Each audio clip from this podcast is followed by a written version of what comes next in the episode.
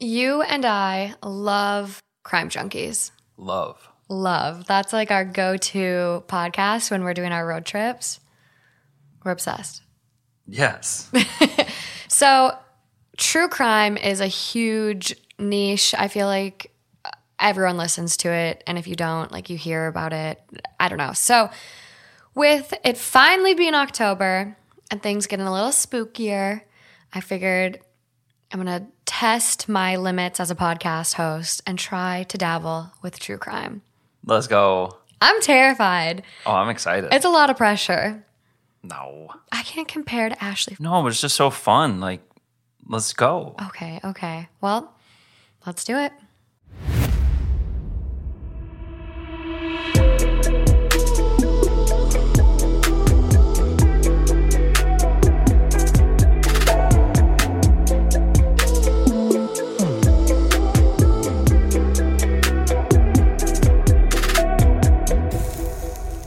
Hi, guys. Welcome to another episode of Two Hot Takes. I'm your host, Morgan.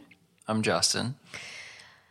Trigger warning today, guys. First stories coming at you fucking aggressively. Big and trigger warning. mentions of murder, gore, rape. Um, it is very graphic. And if you even skip that first story, there is going to be another true crime one that mentions, you know, a, a very brutal murder Every story. Just trigger warning today. It is very creepy, scary, dark, sexual assault, murder, rape. So, if true crime and true crime type podcasts are not for you, highly recommend skipping this episode. Okay. Okay. So, today's episode true crime or could have been. They're going to be stories that are like true, true crime. And then I have a couple more from the Let's Not Meet subreddit that, of course, I got permission to use. And they're like scary, like could have been. Perfect. Okay. So, up first, this is from the subreddit called Unresolved Mysteries, and it was actually written five years ago. Just gonna say, this was all like in France, and I'm going to 100% butcher the French pronunciations. So, just putting that out there now. That would be fun. Yeah. yeah. The mysterious case of Le Tour à Visage Grillé, aka the pockmarked killer, a serial killer from Paris who has been committing crimes since 1986 and has yet to be neither caught or identified since. Ooh. On the morning of 5th of May in 1986, in the 19th arrondissement of Paris, 11 year old Cecile Bloch was last seen leaving her home and heading off to school. She entered the elevator of her family's apartment located in one of the little streets of the 19th arrondissement. However, it turns out that she did not go to school. Her mother, Suzanne, called home in the afternoon expecting Cecile to pick up the phone. However, no one did, and she then called the apartment security to look for Cecile around the apartment. The guards discovered her body at the third basement of the residence, in a disused room without light, usually served as storage for maintenance workers and employees of the residence. She was roughly hidden under a piece of old carpet, lying on her stomach, feet facing the door. Her lower body was naked. She was raped, stabbed in the left side of the chest, and died having her neck strangled. Investigators found no usable fingerprints. The elevator descent only until the second basement. From there, you have to take a back staircase to access the third basement. Of course you do. A semen stain was found on top of Cecile's thigh. However, a survey of the neighborhood can quickly establish that the murderer traced the entire apartment and set up a trap to catch the victim. Jean Pierre, Cecile's father, noticed the day before that the access door to the third basement was kept open, blocked by a pack of cigarettes. Several residents, including Cecile and her half brother's parents, had previously met a man in the elevator. A composite sketch was established. He measures about 1.85 meters, athletic, between 25 and 30 years old, brown hair, and a face pockmark, plagued by a skin disease. He was dressed in a jacket, sneakers, and jeans, a little dusty as a backpacker. He spoke French without an accent, behaved obsequiously, and was unusually polite in an abusive manner, passive aggressive politeness, even. This man would later continue his waves of crime started by Cecile's murder. A psychocriminalist named Michel Agripart Delmas said that his pockmarked skin could come from treatment with antipsychotics, sedatives, or toxic substances. She also said that to impress his victims, he had a police card, speaks police jargon, and is usually seen holding a walkie talkie, and then threatening the victim with a handgun and handcuffs. The assumption that Pockmarked is or was an officer has been considered. He bears some similarity to the East Area rapist slash original Night Stalker, who too could have been a cop from the Sacramento area, and also Alain Lamare, who too was a serial killer who was also a police officer. Since then, many in the Gendarmerie, French police, have attributed several crimes to the pockmarked killer. On April 7th, 1986, a month before Cecile's death, an eight year old named Sarah A. was killed at the Place de Ven- Veneti. Veneti? I I don't know. she was also strangled on the neck. On the 29th of April 1987, at the Rue Sainte Croix de la Bretonnerie, a night mechanic named Gilles Politi and a 21 year old German female named Irmgard Mueller was tortured with cigarette burns, raped, and killed by the pockmarked killer. Gilles' corpse was lying naked on her stomach on her bed in her room, feet and hands tied in the back, seemingly strangled. Irmgard was Gilles' babysitter, and she was found crucified, nude in a bunk bed in another room with her throat cut. Wow. Wow. Wow, wow, wow. Both of them had semen on their thighs. Irmgard, however, had an interesting case. She wrote down the list of her many lovers in her diary. They were questioned by investigators and exonerated, except one, Elijah Larang, whose address is a squat house, which was razed shortly after. It is unknown whether or not Gendarmerie, which is the French police, questioned him as a suspect or followed up with Elijah. There are a couple other murders and rapes that are mentioned on this Reddit post. Similar um, circumstances, the way they were left, again, semen stains, basically highlighting the fact that they got a lot of DNA from these. The last one that they think was from the pockmarked killer was in April of 1994.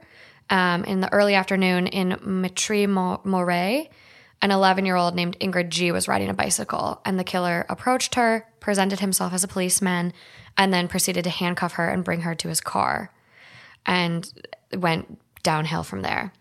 So basically, this Reddit post is just kind of highlighting all these similar cases. And then they mention a series of other um, rapes, sexual assaults, and murdered murders From the one guy. from this one suspected killer. They call him like the pockmarked killer.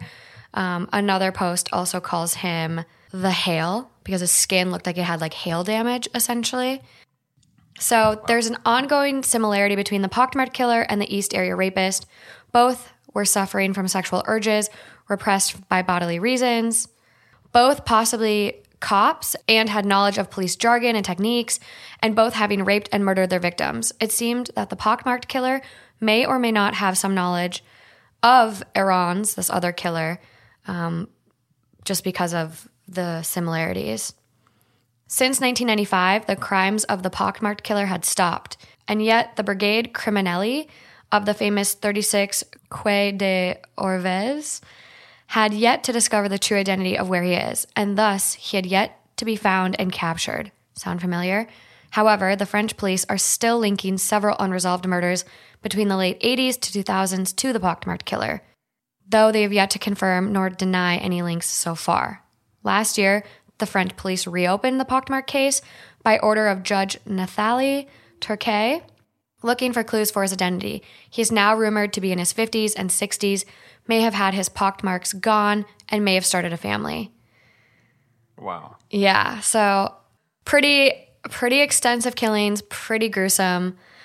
Please remind me to go back and put a fucking trigger warning on this episode because holy shit. Yeah. Um, so basically, this Redditor mentions the Unresolved podcast, made me interested in unresolved true crimes, and my knowledge of the French language and having lived in France has allowed me to discover this case that has never really been highlighted outside of France. And so they go in and like basically write this great write up. And then there's not too many good comments on that um, on this original post. So I don't think there's any really to mention. It's just kind of people commenting like just about the case and stuff like that. Yeah. So they had not found this killer. Like this post was originally five years ago. They had not found this killer up until September 30th. And there was a new discovery. So this is a post from True Crime subreddit. And it goes 35 years hunt for Regre- Le Grele, French serial killer and rapist, comes to an end after an ex cop commits suicide the day before he was summoned to give his DNA. Mm. the Hale, because of the skin as seen by victims, was the nickname given in the late 1980s to a serial killer and rapist who killed at least four people, including an 11 year old girl in horrific conditions and raped six others. Little evidence was found at the time, except that he lured victims with a police card that was believed to be fake at the time. In fact, it was true. Francois Verove, a 59 year old man, former French police and then police officer in motorcycle brigades, committed suicide on Wednesday, the day before he was summoned for DNA sampling.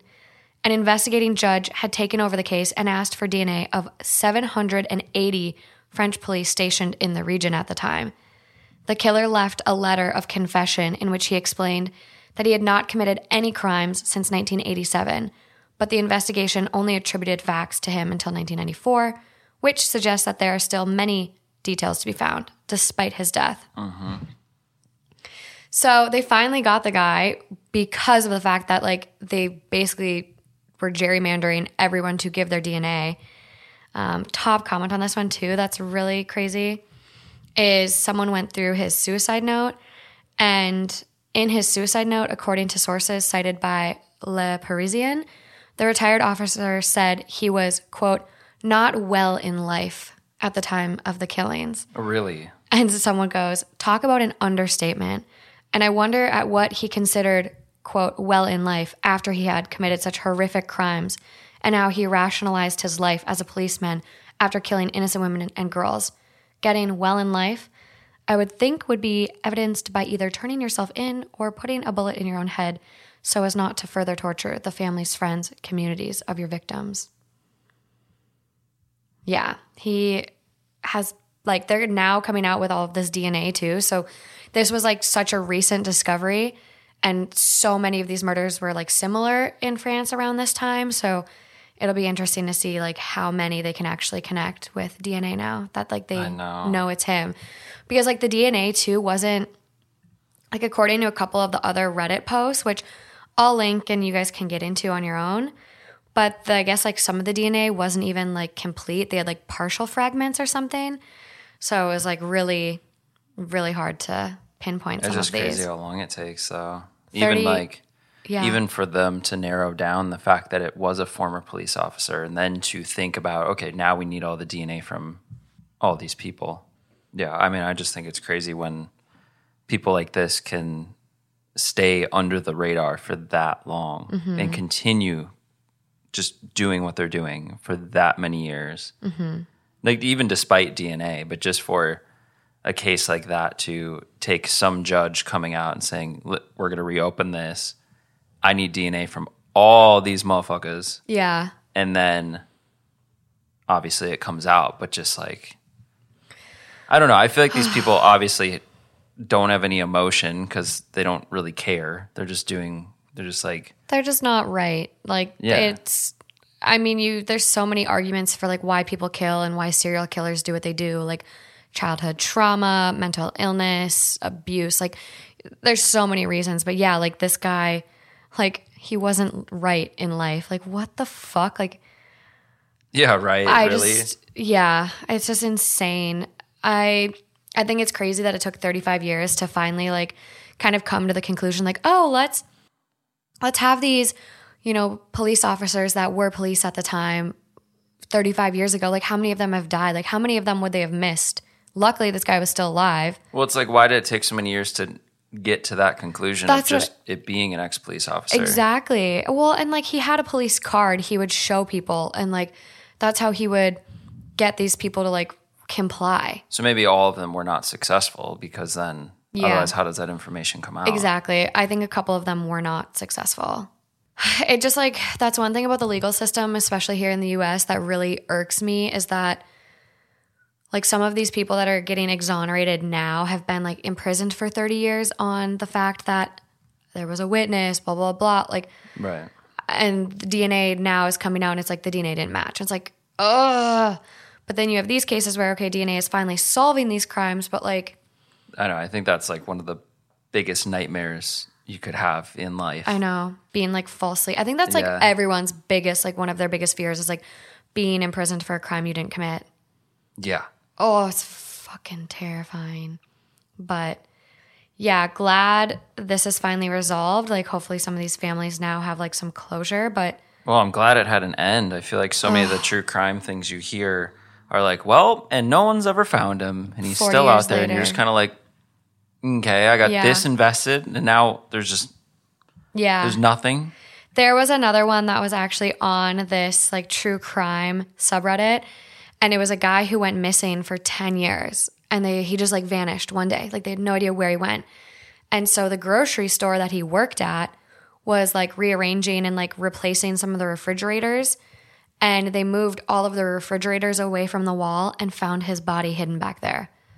And they suspect no foul play it was just the fact that he like had gone up there for some reason and fell behind the refrigerators and died. Like no one Oh my heard him. Oh my God, it's like that thing we watched on Netflix, What one? the hotel in LA. Oh, yeah. Which um no, that was not that Holly Lamb was 100% murdered. She did not get Oh in- yeah, no, I know, but it just water thing. reminds me of Yeah. that, where it's like, oh, body how went- did you get that? Okay, Yeah, the body went undiscovered for so long. Yeah. I don't know. These things always just feel like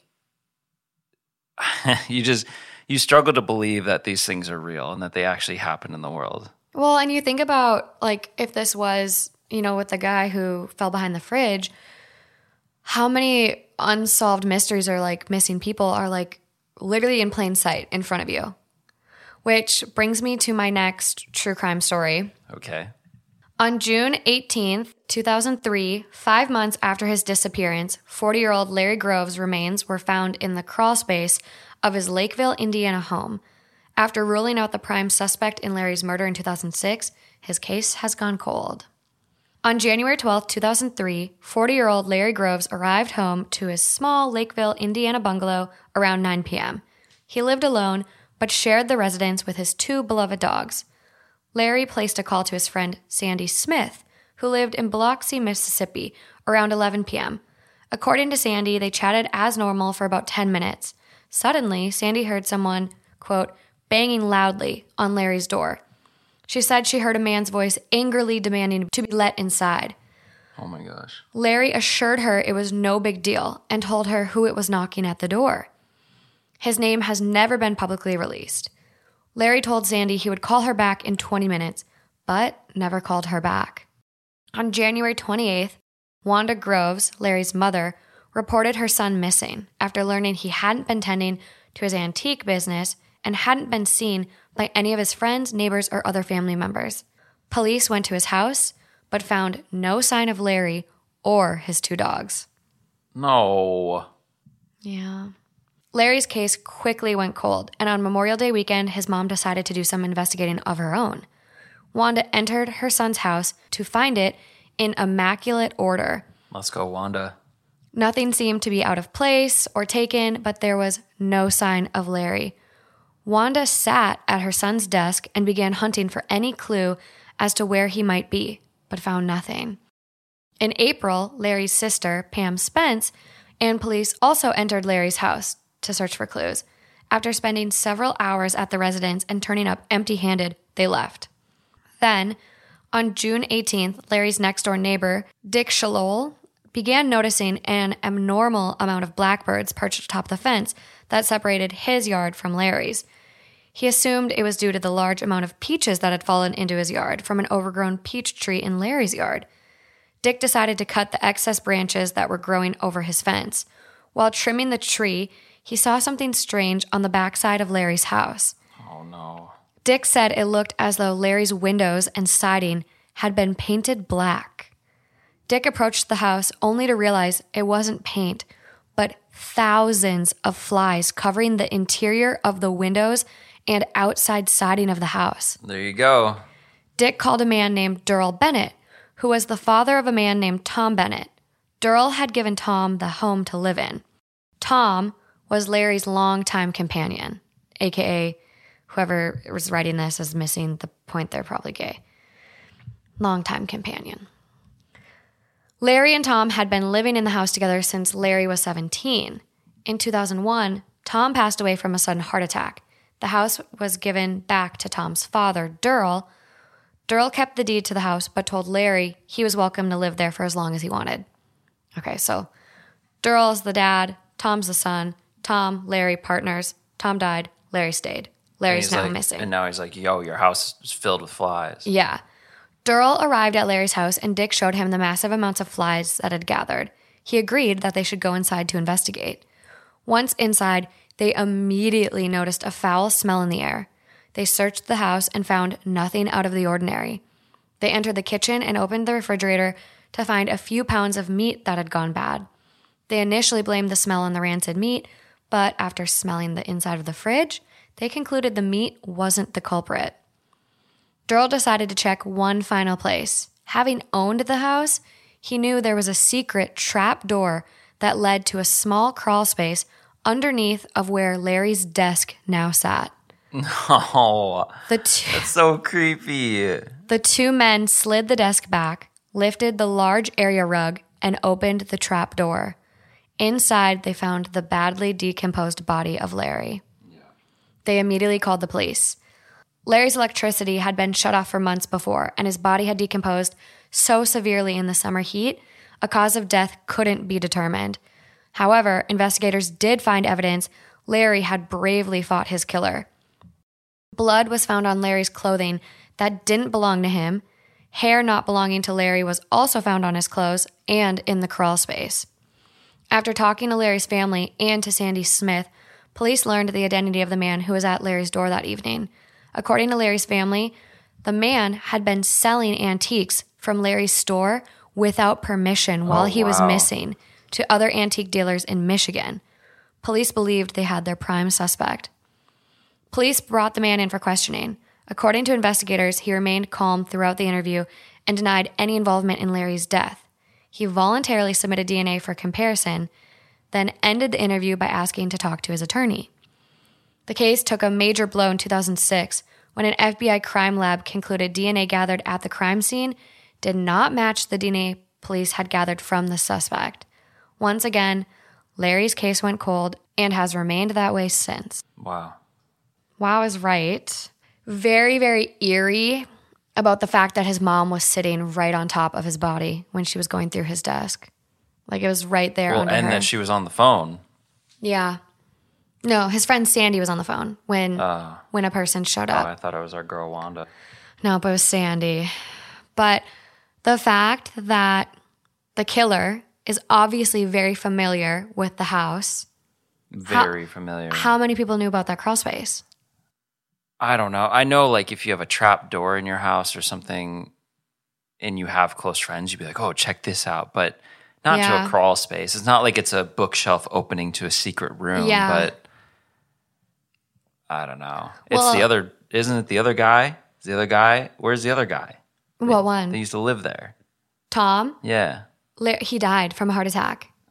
So he's out of the picture. Durrell, the dad, knew, but like, I don't think Durrell would have hurt Larry. Like, I just don't understand. Like, I feel like maybe the guy, the antique guy, had someone helping him. But again, how do you know about the crawl space? Like, it wasn't like Larry was like showing people because there was a big area rug and his desk on top of it. So for that person to know and then be able to move all of that by himself, Yeah. pick up a big Yeah. body and get it into that crawl space. Like, I feel like this person probably had help. Yeah. And I want to know, like, why they're showing up all pissed. Yeah, Like, what motivates that? I don't know. I don't know what can possibly motivate you to kill somebody, but Self defense. That's my only my only reason. yeah, but then I don't know. This it's just it's like so that. creepy, especially to be the person on the phone and then know like You were the last person to talk to him. It's weird to me too that it took so long to report him missing. I think it's 16 days. So the phone call that Larry had with his friend Sandy was January 12th, and his mom finally reported him missing on January 28th. That's, what was Sandy doing? that's 16 days? She was like, "Oh, must have forgot." yeah, I don't know. It's really weird because I'm sure, like, I don't know. It's I don't know. And what's it have to do with the antiques? So Larry owned an antique store. Right, but uh, like that's there's no way that store I don't know is a motive. Maybe. Honestly, like people kill for lesser reasons. Like if this guy who literally Larry was missing and he was selling antiques out of his store to other stores in Michigan without his permission, clearly because he was fucking gone. So it's like this man could have gotten in an argument about that with Larry and like didn't want his livelihood affected. So they were fighting about it and Oh my god. things went bad. Like a, a fight could have turned into then murder. Well, that's just because whoever did it is fucking nuts. So, top comment on this one. Wow, I tried to Google this and there's very little out there. Very interesting case. Thanks for the write up. I hope they succeed in bringing the killer to justice. I can't imagine what the motive would be. Scorned lover, maybe? And they go, OP goes, thanks for reading. I could only find a few articles about the case in the newspaper archives, and they basically all said the same thing, that just worded it differently. And I was very surprised at the lack of and inaccuracy of the info on the Indiana State Police cold case site. A scorned lover definitely could be a possibility. Maybe someone the family didn't know about, therefore never mentioned the name to investigators. Yeah, not a lot out there on this one, and It's just still amazing to me that people, whether it's a serial killer or just a one-off getaway, and just I don't know. It just seems like that just doesn't happen, but it does. Yeah. I think one of the other ones that I read that really stuck out with me is this man. It's another one on true crime, and it's a case about how a dentist in Ireland got away with the murder of his wife and his lover's husband for 20 years. So this guy was having an affair with a woman at his church, and they concocted a plan to kill her husband and his wife. And they framed their murders to look like the two of them had a suicide pact because they found out they were cheating and they put them in a car and toxic fumed them. And they got away well, with it. I think if you have multiple people working with you, it's easier to Col- like col- corroborate, yeah corroborate like- the stories. and and make it look like something else. But yeah, still, still, you just twenty years, and he would have got away with it. He confessed. Oh wow, They they closed the case completely. It, st- it wasn't open. It wasn't a cold case. They you just closed live it. with it then. Yeah. And I can post a link to that one on the YouTube description. And maybe I'll cover it in like a future episode, but I just thought that was crazy. Like and his new wife, so the guy totally like remarried and everything too. Like Mm-hmm. him and the lady that he killed for didn't even work out. They stopped like seeing each other shortly after the murders. So they're both living with it. They they're like Yeah. the people that know. Yeah. And so this guy, the dentist, got remarried and his new wife, he confessed to his new wife and she held the secret for 10 years. She didn't even come forward. She's crazy too. Wouldn't you I immediately guess crazy want to attracts crazy though. when you want to get divorced, like wouldn't you constantly be thinking like, oh, I better not piss off my husband in case he kills me too? I wouldn't even be thinking about divorce. I'd be like, holy fuck, I need to. How did I end up? End up, but how did I get myself in this one? I know, You'd be afraid for your own life, insane, Re- regardless of a divorce. You get divorced, you're still going to be looking over your shoulder. I don't get it. I don't get it at all. Like I would have immediately ran to the cops. But even still, you're just like, no. Creeped up. That's yeah. just like these are things, obviously, that I hope to never experience because I just don't. I don't know. no. It would- you're like babe, in I'm not gonna kill you. It's okay. Well, I'm not really worried about that. You paused for quite some time there. no, it's just like to end up in a situation where I don't know, Yeah. Uh, like out of complete not your own doing, you just end up in some crazy, horrible thing. So bad. This week's episode is brought to you guys by Oak Essentials and Butcher Box. I have super sensitive skin, And it's a little irritated right now from wearing a hospital mask from working today, but my skin has never been clear. I have been including Oak Essentials ritual oil into my skincare routine lately, and my skin is feeling fresh, not puffy. It just feels healthy and happy. I don't know. Skin is weird. It's like the largest organ of our body, and yet sometimes it's an afterthought for us. They have a specific five step program, super easy to follow. And it's also made in California, my home base, and is plant based, has quality ingredients, and they're packed with a purpose. The highly effective essentials that they pack into this product serve as the ultimate foundation for glowing, healthy skin. Whether you're starting from scratch or filling in the gaps, Oak Essentials makes skincare one less thing you guys have to worry about. So reveal your best skin with Oak Essentials at oakessentials.com. You can purchase the entire five step routine for 195 or try your first product for 15% off when you use code 2HT at checkout. That's oakessentials.com, O A K E S S E N T I A L S.com, promo code 2HT, the number 2 HT. Now for Butcher Box. You guys, number one, I hate grocery shopping.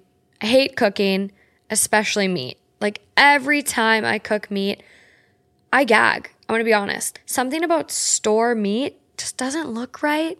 However, Butcher Box reached out and they have amazing, high quality meat. And so they sent me a box in preparation for this episode. And you guys will be proud. I did not gag. There's something about knowing where your food is coming from and that it's high quality. They never inject antibiotics into their animals. It's good meat. And that made me feel a lot better. And I'm very proud of myself for finally cooking. This is the quality meat that we all try to go to farms to find. So, luckily, with Butcher Box, they're actually giving listeners who sign up with my code ground beef for life. So, for a limited time, they're giving new members two pounds of free ground beef for the life of their membership. You'll never have to buy ground beef again. So, Taco Tuesdays, you guys are covered. And the process with all of this is super simple, you guys. It's super customizable.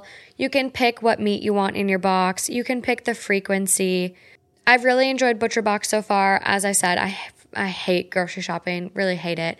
So not having to deal with that has been amazing. And the chicken they sent me, I really enjoyed it. I made a pesto spaghetti and it was incredible. So try it. This is your chance to never have to shop for ground beef again.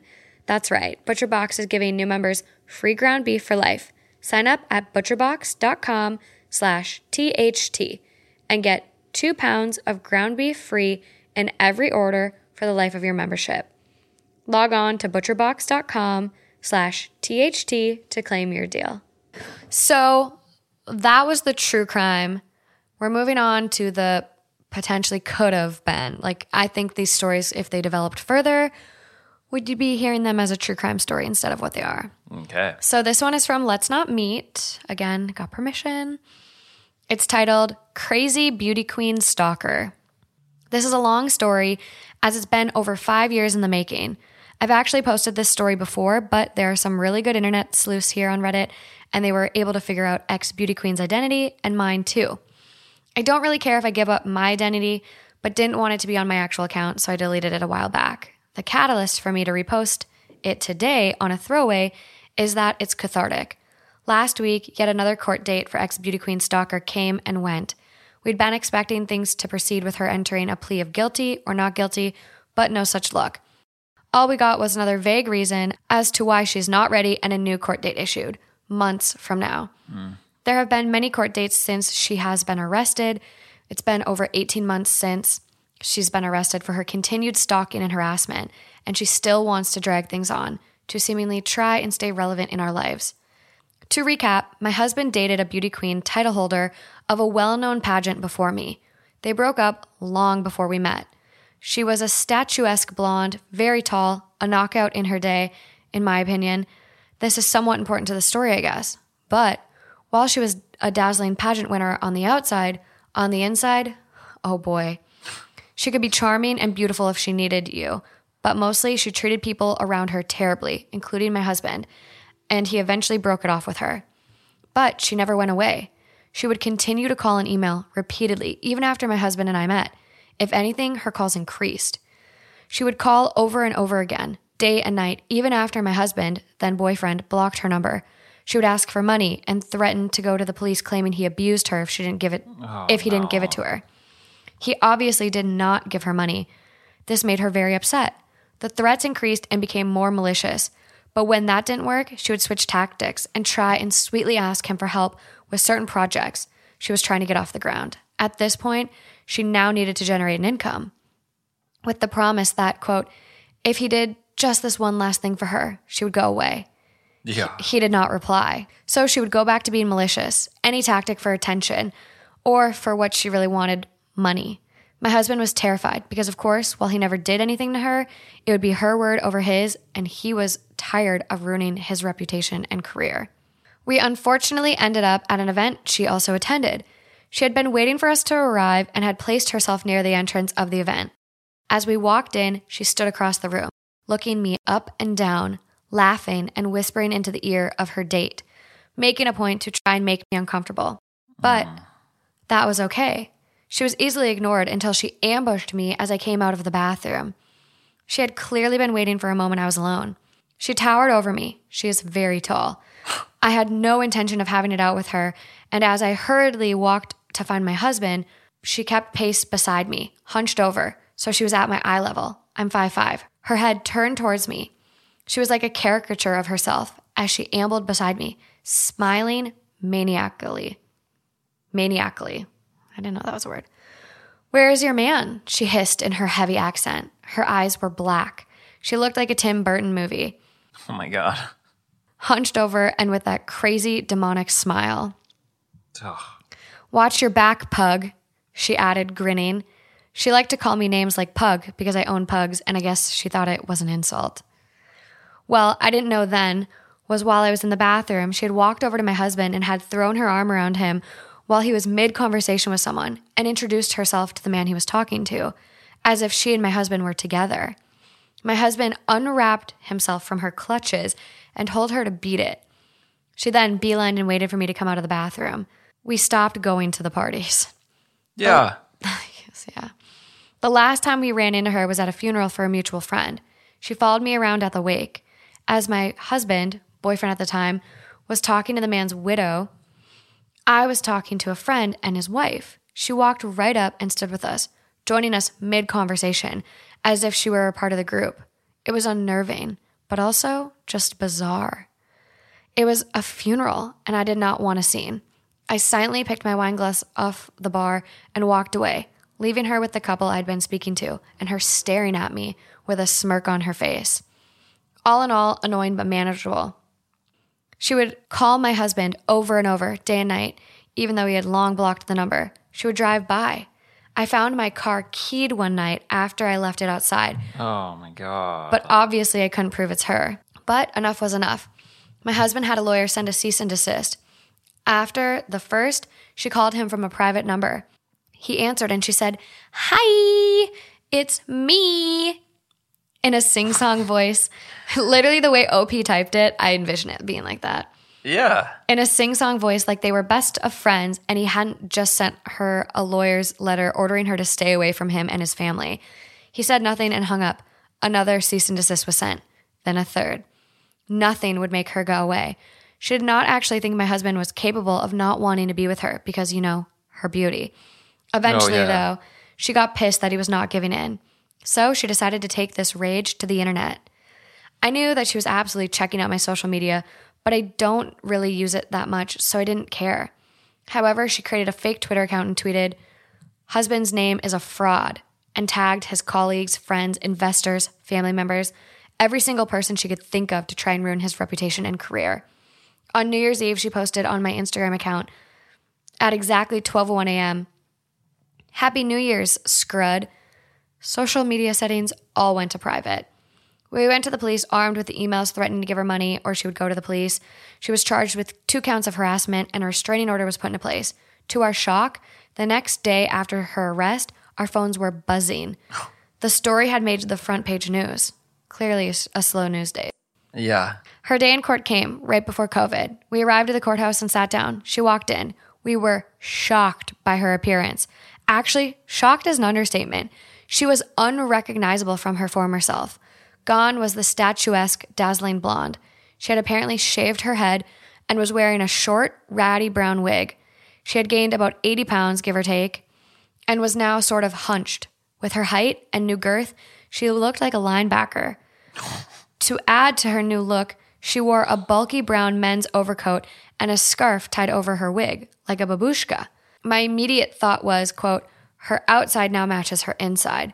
But it was her eyes that I noticed the most. About a year earlier, we had shown a photo of her to our kids so that if she ever approached them, they knew to run. Oh my god, no. At the time, my son, who was young, commented that she had mean eyes from the mouth of babes.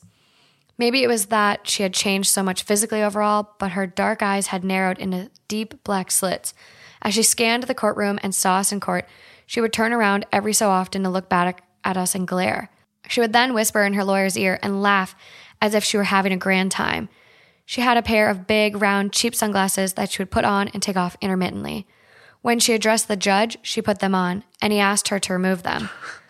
We thought she was putting on a brave face and treating it all like a joke, but we were about to find out that getting arrested wouldn't slow her down.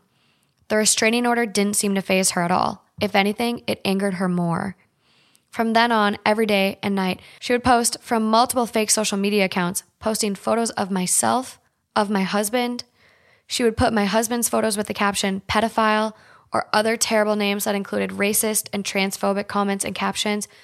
To give you a slight idea, she posted altered pictures of my husband, photoshopped to look like he was wearing heavy makeup and referring to him as a pre op transgender. She posted altered and unflattering photos of myself. She called me old, ugly. Those are the G rated ones. Listen, I'm no beauty queen myself. The name calling, while obsessive and gross, wasn't what bothered me most, although I'm not going to lie. Seeing hundreds of photos of myself of her fake Twitter account calling me ugly and obsessively pointing out every single perceived flaw did succeed in getting me down at the times.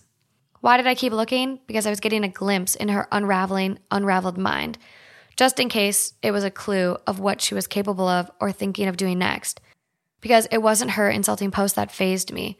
What bothered me most were the sinister captions. Keep an eye on your kids. I be watching. Or, why don't you plant some flowers in your front yard? Or, be good to your kids because you never know what could happen. How, how was your Uber Eats order?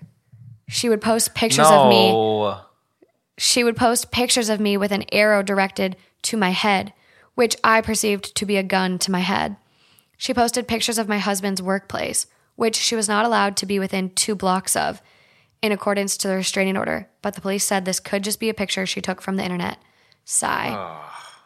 She posted Agatha Christie quotes like, Every killer is usually someone you know well, or Your end is near. Her Twitter profile banner picture was taken from a movie poster and said stalker, like she was in on the joke. We called the police again, but they asked, and there wasn't anything they could do since she didn't explicitly tag us. I took screenshots of everything. Many of her posts were nonsensical, but most were photos posted of us on this fake account, all altered with derogatory or ominous captions. But we couldn't get her shut down. I became anxious anytime my kids were outside shooting hoops in the driveway. My elderly mother wouldn't take the baby out in the stroller, she was too scared. It affected all of our lives. Life became dramatic. Ex beauty queen would taunt us with, Catch me if you can. She posted close ups of her dog's genitals or a piece of her dog's shit with my name beside it. The implication obvious. It bothered me.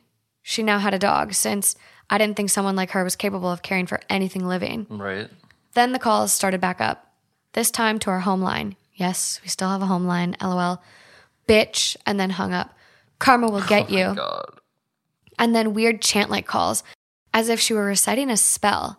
Sure enough, she posted photos of a pentagram and candles as some sort of altar and the caption, ring ring. Finally, finally, the police asked us to come in and give video statements. We gave them a drive containing thousands of screenshots of posts she had made. They arrested her again and charged her with two more counts of criminal harassment. My husband was angry at this point, but as Mama Bear, I just wanted to get this over with. She mentioned the kids frequently and ominously many times in her online rants, also calling them rude names, which I won't repeat here because these are the things that upset me most. The judge also issued a social media ban for her. By the time she was rearrested for the second time, her fake Twitter account, which was literally mostly insights or references to my family, had 16,000 tweets in a three month period. She has no followers, so they were just to herself. The porn sites I had continuously being tagged on stopped. Things quieted down tremendously, but I still get follower requests that I believe are her. But at this point, we were all on edge. I kid you not, I felt weird walking into my kitchen at night to make a sandwich, feeling creeped out that she was outside watching. Put nothing past her, as nothing is more dangerous than a desperate woman who has nothing to lose, which, by the way, was one of the quotes she posted. Oh, I don't know what is wrong with her. I believe, from what I've researched, she is a malignant narcissist. Perhaps some other mental issues at play here, but I can say she was a terrible person long before she decided to try and make our lives miserable. Crazy beauty queen turned stalker. I would love nothing more than to never meet again, but if going to court helps you stay away from us forever, then bring it. As an aside, I wanted to mention that we heard from a reliable source that after my husband broke up with her, she allegedly became known to police for other reasons. While my husband dodged a bullet regarding her threats to go to police saying he abused her, apparently other men have not been so lucky. Since I can't post pictures, I'll leave you with one of her posts. One that may not make much sense, but to us, it was a statement to let us know she enjoys this drawn out court process. Many of her posts are in her native language, so this was translated. And so it goes, quote, Violent women and the cruelest never answer questions. They like to continue the misunderstanding indefinitely. So I seek to contact people only in order to torment them. My cruelty is my last attachment to the world. I don't know. Whew, What in the fuck? terrifying. That's it, right? I don't. I can't. I can't keep going on this. This. This is like almost more of a nightmare. This Yeah. is like I'm stressed. I'm Yeah. stressed. I don't know. I This is terrifying because of the fact that she's posting pictures of her outside of her house getting DoorDash with like an arrow over her head, like a no. target, like it's a gun. literally just every possible worst case scenario. Like every possible thing she could do, she's doing. Just absolutely crazy. Mm. Can you imagine? Because you would. You would be in fear of everything every single Yeah. day. You would not live a normal life. I'd be scared to go anywhere alone. I'd be scared. I'm already scared to go outside in the dark by myself, but like I would truly but be how about when scared. it's this direct? it's terrifying. I think this is something too that's really, really, really fucking hard about our modern times is the social media stalking. And that's something Alejandra really talked about because Alejandra went through that. Like most of her stalking was online. And there's not a lot they can do about it. Like cops kind of refuse to step in. It's like, oh well, she could have got it off the internet. Like she wasn't really at your husband's Well, work. it's tough too because when you're not directly the one receiving the shit, remove like the emotion, remove the fact of being scared and being emotionally attached Yeah. to this. With by law, there technically is nothing going wrong, which is what the downfall I think Yeah. is. But if there wasn't social media, this lady, this woman would still like she'd be leaving notes on the front doorstep or some crazy shit. but then there's more hard like hard evidence. Like oh, it's notes on a doorstep, you can actually like she had to have come to your doorstep I to set a note there. Online stalking is so hard to trace, and it's also like, well, how do we even know it's her? It's kind of like a slough off. Like it's like, well, we don't know it's her. She's not really doing anything, but yet this is almost scarier. No, she is single handedly like ruining these people's lives. Yeah, When you start living in fear every single day, you're not living a good life. Like that's traumatic. no, this is well, stress changes your DNA. Like it is proven that stress changes our DNA and makes us unhealthy. It causes so many health issues. I just can't imagine. Like I'm stressed just listening to it I know. and I'm trying to think about what it would be like to even be in this a, a little bit and I just can't. I don't know. No. I don't know what I'd do.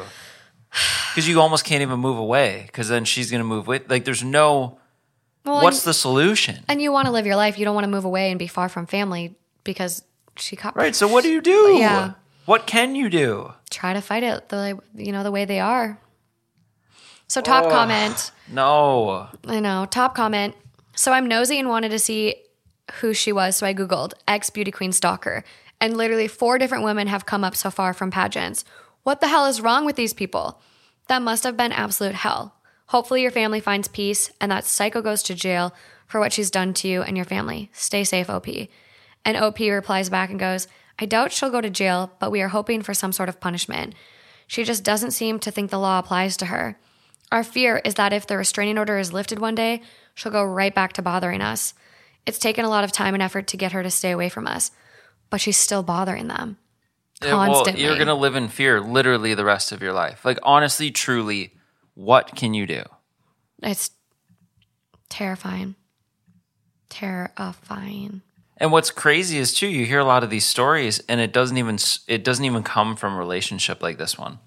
Sometimes people are like, "Oh, I met this person," or they were Random. you ran you yeah. randomly meet someone in life, and then all of a sudden it's like They're just they're sending you messages, they're doing this, and it's like, Yeah. oh, it's just bad luck. I don't know because Mm-hmm. you're never gonna change these people. You just need you just want to never meet these people Which somehow. Is, which is literally why the subreddit is called Let's Not Meet. oh. you How do you literally avoid it though? Oh my god, can't. I'm stressed. Okay, well, this one's not going to help your anxiety. I need some comments. There's no comments. There, I mean, there are, but There's just like, what can you say? yeah, I see. As you kept reading it, I was just like, more and more blown away. yeah, I was just, I just, I don't know.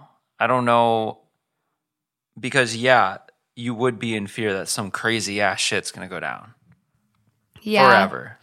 It's interesting because I think people in the comments did figure her out. Because someone goes, if it makes you feel any better, she looks like a Russian mail ordered bride, and she does have dark, creepy, dead eyes. That's not gonna make anyone feel better. It's like this is a threat that is present in your life that you can do nothing about. Yeah. and they're threatening your kids. They're threatening you. Like, come on. They think uh, they think she's the Canadian beauty queen, which let's let's Google her just so we can Yes. Canadian beauty queen stalker. Those are my search terms if you want to Google it for yourself. Former Miss Universe. I mean, do you think she had this peak and then like can't handle the fact that that was then and now there's nothing to do because Um, how do you end up? this up is her. Oh, fucking ads. This is her at the time of her win. Beautiful. Like her. eye- I don't think her eyes look that dead there. But I don't know. She doesn't look like a Miss Universe to me. well, She just looks like some average soccer mom. What? She was also an executive producer. Like, so she was going and doing stuff with her career. But what makes you so crazy? I mean, is there actually is this truly mental health? Okay. She looked good when she was in Miss Universe. She's hot. Look at her. Why? How did you, like, this is the halo effect. Like, pretty people can't be evil, but like, how, like, I don't know. I think. I think a lot of it could be ego, but I think this is mental illness, like true. This goes beyond just like This being is- mad about an ex or, No. or being so like missing someone. Yeah, no, this is this is mental illness. Like it, to me, she just sounds so unhinged, and the fact that her appearance is slipping now, like someone who goes to Miss Universe and is very diligent about their appearance, like her appearance has been her whole life. You don't get to that point unless it is like Well, it those didn't slip. Those She, are like- beauty pageants. She went off. That's a mental And breakdown. an 80 pound weight gain, like that's one of the key signs in mental health, like in mental illness, is like your self care slips. You don't brush your hair, you don't brush your teeth, like all of that stuff. So for this drastic change, her shaving her head, like it is a true, this is mental illness to well, me. it just spiraled out of control. I mean, maybe Yeah. the breakup and hit or her being like, "Really, you don't want me?" just then- everything. It and sounds then like, just spirals into some crazy shit. yeah, it sounds like post pageant life. Just But there becomes there becomes a point where yes, you can be upset and act emotionally after a breakup or something similar. Yeah. There becomes a point where you start taking steps that you are do, you're doing things on purpose now. Mm-hmm. You're purposely trying to push it to this extreme level. You don't just end up doing this crazy shit. You're making these choices to physically go after people. No, it's, but again, like it's a mental illness. Like this is her fixation. She probably feels slighted. She has like, this is her point of pers- perseverance. I guess. She's Well, perseverating on this family, this person. Well, and it's working too to some level, to some degree, because they're definitely not living a normal life. No, But it just sucks because there's no way to combat that. no, Like unfortunately. harassment, harassment, whatever. Hopefully they get their date in court and it goes well. Oh my God. I don't even know what to do Why? because that's just so nuts. I know, but like they're safe. They have a restraining order so far. Like They're not safe though. That That's not they're safety. not. I yeah, I, I take that back. I They're- would not feel like I would feel the furthest thing from. And you think about just like us today, working, watching football, uh, going to the grocery store. Every single move you make, you'd have to think twice about. Yeah. And you'd just be wondering, you'd be checking your socials. Like, no. You wouldn't. I wouldn't even post on social media anymore. Like it would be so scary. Like to be out and like posting at a restaurant you're at, It's and just it's like literal hell. Yeah. That's, no, and these people don't deserve it. That's just, no. That's the thing about stalkers. Like stalkers, while they might not be hurting you physically, like they're probably the most mentally debilitating form of harassment because your whole life, every single part of it is scary. Like, what if they're watching me? What if they're following me? What if they, this was their moment? Like, you're, yeah. yeah. So just want to interrupt. We have been seeing some comments talking about victim blaming and just that we did it a lot in the next two stories. It was not our intention to victim blame at all. Um, we were just trying to give general safety like advice and I think kind of talk about how we would react if we were in these situations, which is also unfair because we're not the ones in these situations, but we're just trying to rationalize what happened, I think, in our heads. Well, it's hard to react without putting yourself in it. Yeah. and thinking like what would my next thought be if Yeah. i'm experiencing this what would my next thought be yeah. and it's also hard to cast blame when they both are safe So there's not much we can say like to criticize them. Like they made it out safe, unharmed. They they did do the right things for their circumstances. I think we were just trying to give our takes like the podcast and I think, you know, after this experience, maybe the let's not meet subreddit is not meant for two hot takes. I mean, I think uh, you know, these are stories that don't need takes, I guess. It's kind of I don't know because you don't you don't want to victim blame. Um, I've mentioned it on another episode p- previously. I don't know, you know, where everyone is jumping in as far as their listening journey, but I actually was sexually assaulted walking down the street at night. I was with other people, and there's nothing I could have done to change that situation for myself. And I think my takes that I do share on this podcast and the fact that I say I don't walk alone at night. Obviously, not everyone can not do that, but that is my lived experience and that is how I've coped with dealing with that. I've changed my habits and you know that's not like that's not how we should live. Like we should be able to walk down the street safely at night. But unfortunately, that's just not a reality, or I feel it's not a reality for me after what happened to me and me being assaulted. So I share what I do and say what I do on this podcast in part because of my experiences. That being said, you know, this has led to a good conversation between me and Justin too about like what victim blaming looks like and how to avoid it. Um, and so I think, you know, it created a good discussion and a learning it was a learning experience. And there we go. Because yeah victim blaming sucks. It's something i dealt with when i was assaulted. Just stay safe i mean we we deal with such craziness. And there are truly sick individuals out there that will violate people and will hurt people. And we're coming from a point of like, let's keep everyone safe. Do the best you can to keep yourself safe. Okay, off the soapbox. so, up next, I'm confident I would have become a missing persons case. I apologize in advance since I'm not a good writer, but I'll do my best to share my experience. To paint the picture, here's a description of myself at the time of the incident, three years ago. Five five feet tall, 26 year old woman, medium length, beach blonde hair, curvy, 175 pounds, wearing black, high waisted tights, and a pink crop top. Three years ago, I was walking home late at night from my friend's house. It was dark, and at the time, I lived in a rough patch of the city. I've had many sketchy situations that I've gotten myself out of, so I guess I sort of felt invincible, like nothing truly scary could happen to me. When I walk alone, I always stay alert and aware of my surroundings for my own safety, just in case. About halfway home and roughly 10 minutes to my apartment, I noticed a van started tailing me. I was used to this since in my city it's very common for a young woman in a rough area to get propositioned for sex. It's embarrassing how desensitized I was to this. I did my usual and crossed the road so that I'd be walking besides the traffic, heading in the other direction. I wasn't scared, just annoyed. The van then turned down the side street, then back onto the road I was on and pulled up to me. At this point, I still wasn't scared. Again, this has happened so many times, and it never mattered if I was wearing something that showed more skin or if I was wearing a winter coat zipped from just below my chin all the way to my ankles. That area is notorious for that type of activity. I decided to be firm and told the person sternly, quote, I'm not interested. I noticed there were two men in the van. They looked almost identical and may have been twins or brothers. Both men had a very, very dark complexion, dark eyes, and short dark hair. The van didn't move. I was super annoyed and crossed the road again to get away.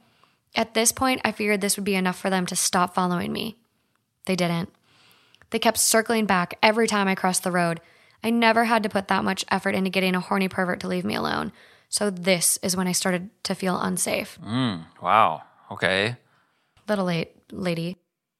They zipped by me at the speed the traffic was flowing, and I yelled for them to fuck off.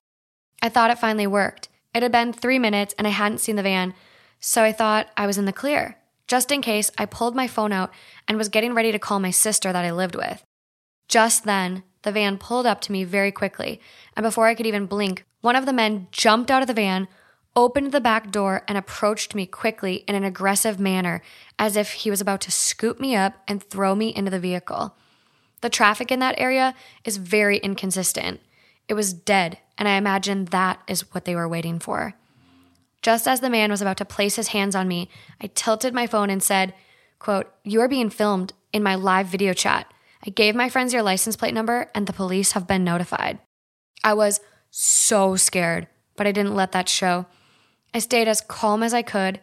The man paused like he was considering if I was bluffing or telling the truth, so I tilted the phone more, as if to give the fake audience a better look at him. He then jumped into the van and they sped off. Wow. I have never been the same since that night. I'm afraid of walking alone now, even in the daytime. Stay safe out there. Two creeps in a van, let's not ever meet. I hope karma finds you both soon. No way. Yeah. Okay. First of all, way too comfortable. I, the, mm, Like, oh, it happens all the time here. I'm kind of used to it. It doesn't matter. Like, okay, whatever. yeah. Second of all, fucking genius. Literally genius. Yeah. Oh, it's so you, terrifying. you don't want it to come to that, but that was genius. That was the only thing she could have done. Yeah. How many times did they turn around? I mean, it You didn't call like your sister on the first one? I would have called the cops after I switched. you wouldn't the be walking home alone. No, after I switched sides of the road twice and they kept doing the same to get close to me, I would have called 911. I would have called the police. I would have tried to get You into a store. the first time. I, yeah, I'm, but I'm like very scared about these situations. Like, I had a man outside of my building. I was like trying to walk to a Pilates class down the street from my house. And I had this dude show up, like a Lexus SUV, like well dressed, well maintained. And I was like stopped outside of my building trying to get one of the scooters. And like my phone, the app wasn't working or something. And so it was taking me longer. So I was like standing there. And he literally pulled up and he goes, Wow, like you're really beautiful. Can I give you a ride? And I'm like, No, like I'm good. Thanks. And he like was so persistent. He's like, Oh, come on. I'll give you a ride. Like, I just want to talk to you. You're so pretty. Blah, blah. And I'm like, no, like I'm I'm good. And I still couldn't get this fucking scooter app to work on You were my right phone. outside here. Yeah. Why didn't you just come in? Oh, because you didn't want to. I didn't want him to like know where I lived. Oh. And so and I had to get my to my fucking Pilates class, otherwise I was gonna miss it. So I was finally to this point where I was like, Well, but at that point, I just need to get moving. Like I just need to get moving. I need to like be out in an open area where like traffic can see me. And like we live on a really busy road. So like I didn't feel like I was like super, super fucked, but I was like, I just need to get away. So I gave up on the scooter and I just like started walking to Pilates. And I was like I like, feel like I remember this. yeah, well, like I told you that night. Yeah, I did. I did. I But did know you. I finally like did get a scooter like further down the road and like at least he wasn't following me. Like I was looking for his car, but he wasn't following me still. But it's like But then on the way home from Pilates, are you like, I don't think I walked home though. I think you picked me up. I think it was one of those right. nights where That's I was right. like, I'll walk to Pilates, but then you, can you pick me up? So you mm-hmm, picked me up. Mm-hmm. So I didn't walk. fuck all that? That's, I didn't walk home. But ugh, it's just you never can be too safe. Which It's just so interesting that she recognizes that this happens all the time to the point where she's used to it, and this is just normal. that's weird. Oh, like oh, just fuck off. Like That's weird. I deal with this all the time. It doesn't matter how I'm dressed or what I'm doing. It's just it happens. Yeah, I just really I- unfortunate. I just can't imagine getting to a place where you're used to that and No. comfortable with that. No, and especially as a woman, like I as like sad as it is, I think we as women like think about getting kidnapped daily. Like even when I walk to my car, which is in a secured parking garage, every single time I walk through the lobby of my building, I'm scared that someone's going to be in there and hurt me. I never am safe or I never feel safe walking to my car. Yeah. Like that's just something I live with daily. And so for her to like be so desensitized is like kind of alarming to me. But The live stream. yeah, I think like the best thing you can do too, like I've been in another instance where I was on a subway. I was on a light rail system with like two friends, one of which was a guy, and we were going from like a hockey game back to my apartment in Minneapolis. And so we were on the light rail and these two men like were like eyeing us up. Like and I was like I kept like notice them noticing us. Mm-hmm. And they kept like looking at us and they were at like the total opposite end of the car and they weren't getting off. And so they came up and were just like standing and again, like looking at us, looking at what we had on us. And I was like, okay, this is getting too weird. And so I finally look at them and I go, they had like these big two liter bottles of like pop, like soda. And I was like, oh, haha, like what do you have in those pop bottles? Like, must be booze, huh? And they like looked at me and they're like, like kind of taken aback that I was like talking to them. And I was like, oh, haha, like, yeah, drink up, like, must be a fun night. Just trying to make small talk, like any conversation I could. Yeah. And the minute I did that, they went and sat back down where they were in the far back Yeah, of the car. So weird. And like there's like um like one of the tips for like safety stuff is like if you feel like someone's watching you, confront them in a sense, like start talking to them, Disarm. get information from them, like make them know that you like recognize them, like it's like it's a it's Right. a trick to disengage them and like because of the fact you notice them and talk to them and potentially gained information, you're that much better able to identify them. So it, it's like a turnoff for them to fuck with you. Right. Like they got my name, they know my voice. Because Yeah, you I can't mean, you can't engage with someone and not have them engage back if they're like that close to you. Yeah. I mean, it's not. My first thought isn't even the identifying them if something does happen. My first thought is it just establishes an actual human connection, mm-hmm. which then maybe emotionally or whatever makes them feel like, oh, okay, like it's. I think it's the unknown. It's the impersonal, like the impersonal contact that makes that fuels these things sometimes. I don't know how I'm trying to say this. Yeah, no, I think I think when you think about like people that get sexually assaulted and it's like a totally random crime, I think it does have to do with the fact that it's like and that's a thing as, you know, a, as a woman, you hear that like men don't look at women as humans a lot of times. And so in this situation if like you can humanize yourself, kind of like you're saying, like it's kind of the only like if someone's going to attack you, they're going to attack you. Like if you're going to, if you're, you know, a woman walking down the street and Yeah. a guy's going to come at you, like there's only so much you can do. So it's like if you have any advantage or any, you know, sense of an advantage that you can gain back, like talk, make it known that you recognize them or Right. like whatever. Yeah, yeah, so I got that. like identify that human connection because it's fucked. There's not a lot you can do in these situations except like self defense. Like, highly recommend it. Like, In the moment, though, yeah. if you end up in that situation like she did, and it's definitely like it's not a foolproof thing. No. It's not going to work 100% of the time, but for her, spur of the moment, just to I think record. I think recording it too is like Oh, yeah. the best the best thing you can do because so many people get deterred from crimes the minute they realize they're being recorded. And like, Oh, I'm, security I'm recording you. Like, no, like I'm live streaming you. My friends are watching. right. Like there's other people that know you. Exactly. Like recording as a video, oh, they could steal your phone, break it, delete the video. Like, no, I'm live streaming you. People Right. are watching you right now. That was incredibly quick thinking. Yes. Well, and there's still the possibility that that doesn't work, Yeah. but based on the situation and how it ended up, that's probably one of the that's probably one of the only options she actually had. True. Okay, officially the last story. My Life 360 app saved me from an intruder. For some background, there's an app called Life 360 where you can add your friends and family on. Essentially, you can all see each other's current and past locations. You can set alarms to be notified when someone comes home or leaves or arrives at work, etc. It's really good, and I recommend it to everyone. You can never be too safe nowadays. Two months ago, I was at home waiting for my boyfriend to get home.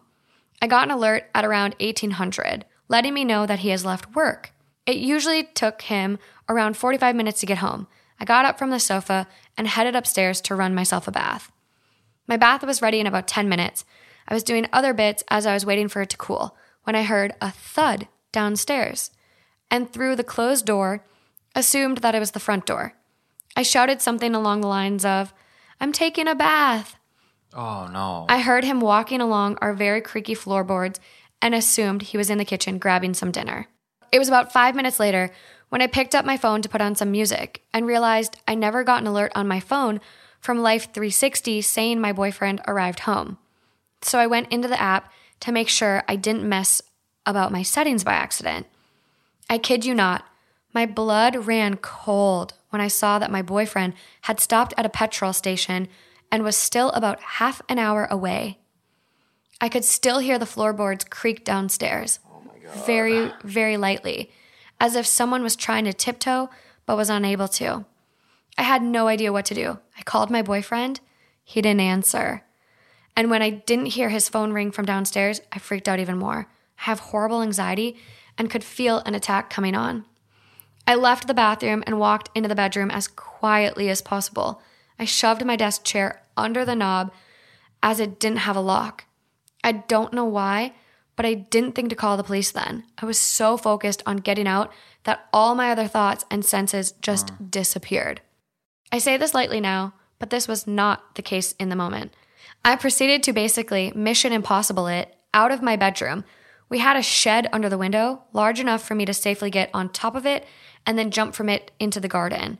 The only issue was that I had to make my way down the garden alley, where I could have to walk past the large window and door, where he would be able to see me very clearly. I was so so scared. I kept taking peeks into the window and could and I couldn't see anyone. I felt more confident to run past and took one last peek and he was there, looking right at me, not even a foot away from the window. Oh. I couldn't even begin to explain the sheer fear and horror I felt looking him right in the eyes. He had such a cold, totally emotionless expression. I ran, didn't look back. I was so fucking terrified. I remember nearly tripping in my slippers and having to shake them off so I could run faster. There was a long road between us and our neighbors where I was running to. I did make it. Their lights were on and I started pounding on their window. I was let in and they called the police for me. As I was inconsolable at that point, Yeah. I kept telling them to please call my boyfriend as he was driving home too. Fuck yeah. When the police arrived, they found no one there. We didn't have cameras, and neither did my neighbors. So we had no way of telling them when or how he entered and left. I later found out he came through the window. The noise I heard, which I assumed was the door, was actually the window that fell downward and shut loudly after I assumed the man came in. There were also some scratches on the top of the chair that I had put under the doorknob, signaling he had tried to push it open but was unable to.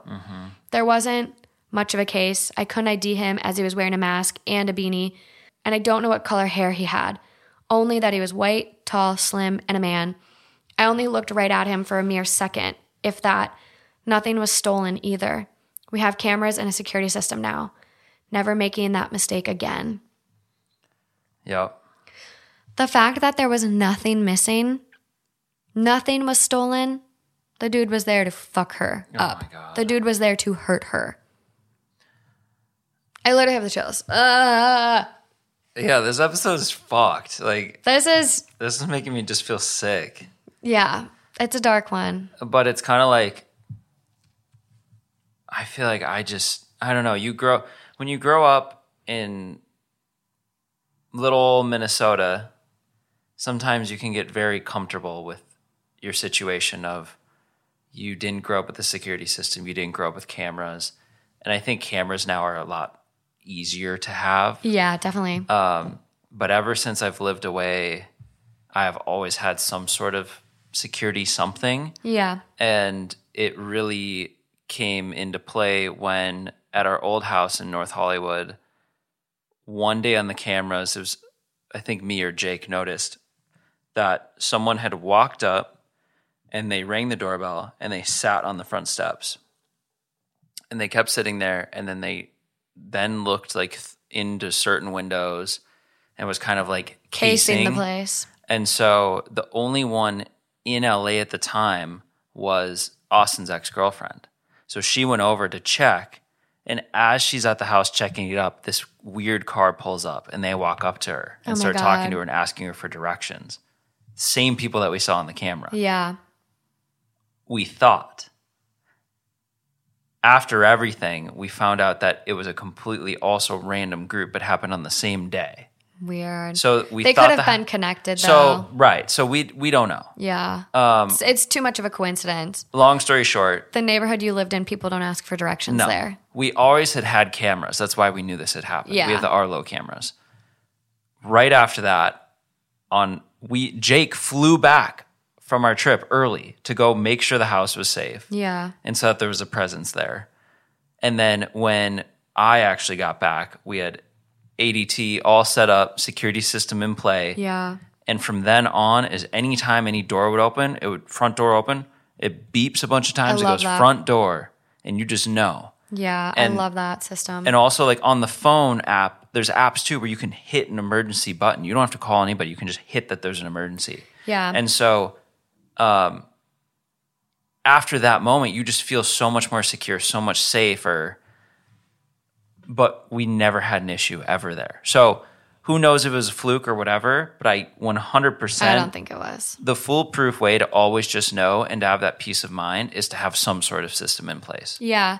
Well, I think this app, like the reason I picked this story too is because on the Stalkers episode, or not Stalkers, but the last like Scary Stories episode, me and Alejandro talked about how we have Find My Friends. Mm-hmm. And I think this Life 360, like the fact that you can set up notifications, like you can on the Find My Friends on the iPhones, but like it's not as good. And it's Yeah. like, I think everyone should have this app with at least a couple close people that they trust with their location because it's invaluable. I think Well, we did it as a safety measure. yeah, I just think it's something that I I I know like Minnesota is safer, but like I still worried about getting kidnapped in Minnesota, and I think that's just like a male like male privilege maybe a little bit where it's like you like might not have thought about that until really living out here in a bigger city. But I just think I got used to not having a security system, not having cameras, Yeah. and then having nothing really go wrong. But again, but do you like on a day to day basis? Do you worry about getting kidnapped? well, no, but when I mean, there were times in Minnesota where I worried about certain things. Yeah, And there's times in LA after even after that happened where you think twice about, oh, it'd probably be nice to know that when I'm gone for a week, no one's entered the front door. Yeah. Whereas before you wouldn't know. So of course, yes, I you're I- worried about your safety, but it's not like I feel like maybe, and maybe this is just me. Maybe you know people can comment on the YouTube and let me know if you have this fear. But like I feel like a day to day basis for me, like I'm I'm consistently worried about being kidnapped or like harmed. Yeah, but these th- that's why these it's important to have these types of measures in place because Exactly. it gives you that peace of mind. Exactly. Yeah, I can't I can't stress enough like also like I think it's kind of like uh, do I want a camera in my actual home like watching myself like uh. but if it's just you and your family in your home like have a camera in a common area especially showing doors and stuff like if she would have had an app on her phone with like an Arlo system showing her living room, she could have seen that it wasn't her boyfriend. though?